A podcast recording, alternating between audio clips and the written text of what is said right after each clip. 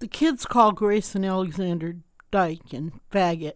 The bullying got worse when he came out as transgender the summer between eighth grade and high school. The Springfield native is now a senior at Loyola University in Chicago. He says attending school was, quote, not fun. Especially when I was trying to navigate that process of figuring out who I was and where I fit in. Being gay or LGBT or trans never came up in any way at school. And it left me feeling really alien. He said he believes there's greater acceptance of trans people and that the level of vitriol he experienced has lessened.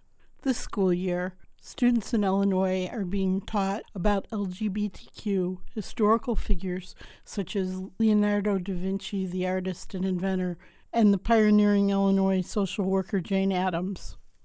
Conversation about those individuals will be woven into the curriculum for students as early as kindergarten. Alexander says he hopes the new curriculum will not only help LGBTQ students feel visible, but also teach non LGBTQ students to not marginalize their queer peers. The law took effect July 1st. The instruction must occur by the time students graduate eighth grade and will be required in high school in a one year unit of history. State Senator Heather Steans, a Chicago Democrat who has an adult daughter who is transgender, introduced the measure.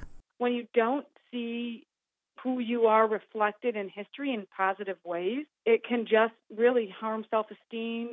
And in these critical years, as you are going through puberty, um, there's really high levels of suicide for LGBTQ population, high levels of bullying, and having inclusive curriculums really does help change the environment for kids. But some believe the legislature has no business dictating what schools teach. Among them is Chicago Tribune columnist Eric Zorn. Zorn said he believes teachers should talk about the contributions of LGBTQ individuals.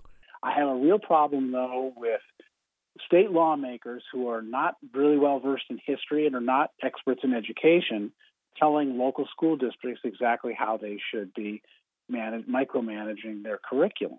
Steans says she understands why some oppose more mandates, but she said lawmakers tried to limit requirements to let districts have freedom around the rules. One teacher said she and her colleagues should have no trouble incorporating the issue. Eighth grade teacher Amy Biancarey said she plans to teach about LGBTQ contributions at her Aurora school later in the year when she covers civil rights. There's been a big shift in rather than covering chronologically with events, it's more about big concepts and ideas, and that struggle for rights is a big concept and idea that's foundational in our country.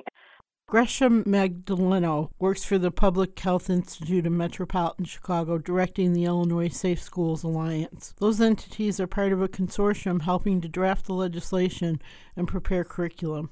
Magdaleno said the incorporation of the discussion of gender nonconformity for students as young as kindergarten should not be controversial. Be As simple as students can do um, examples of diverse families. So there are stories that show depictions of same sex parents or uh, transgender young people, even though you don't necessarily have to go into the specifics of it, you can still provide representation without sexualizing it in any way. Carrie Vine agrees. Her son Cal is a transgender sophomore at Carbondale High School. She said queer youth like Cal should have the chance to learn about their history. Famous people throughout history that identified as LGBTQ. I think it's important for the youth of today to know that it's not a new thing. It's people that are gay and lesbian or bisexual or whatever have been around for a long time. It's nothing new. Victor Salvo leads the Chicago based Legacy Project, where he worked with teachers to create a lengthy, ever growing series of lesson plans with multimedia features for the inclusive curriculum